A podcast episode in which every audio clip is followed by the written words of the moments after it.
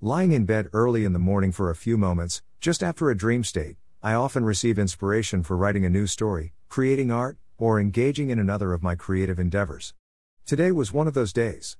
I heard that little voice in my head, not the critical one, but the creative one. It said, It's time for you to write another story.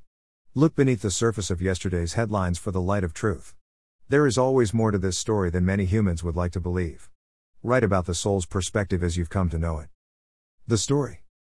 From unseen dimensions, the better angels hovered above the earth observing recent human events.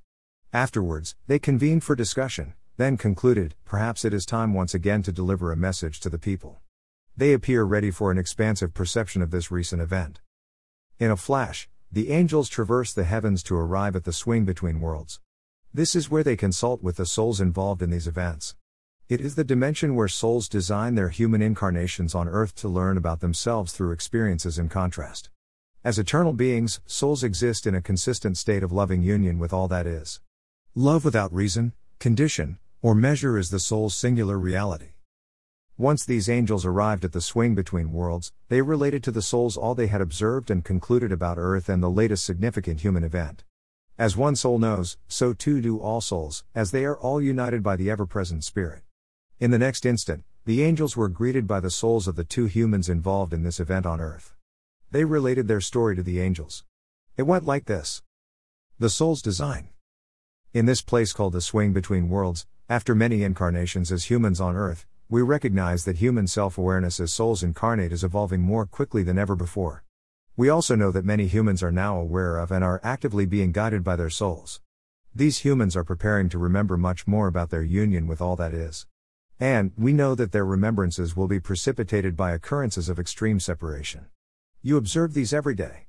So, we and many other souls decided to participate in the events of this expansive time for humankind.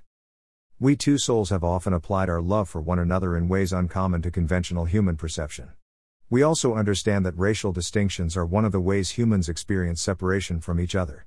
In contrast to their souls, some humans perceive one race to be superior to another. However, race distinctions do not exist wherever love is the basis for existence.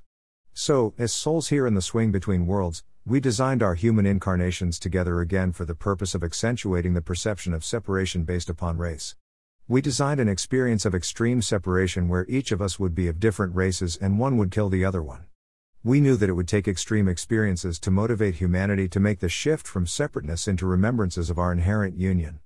As souls, we design such events to learn more about ourselves as creators and how to create with love that is not necessarily apparent unless one investigates beneath the surface.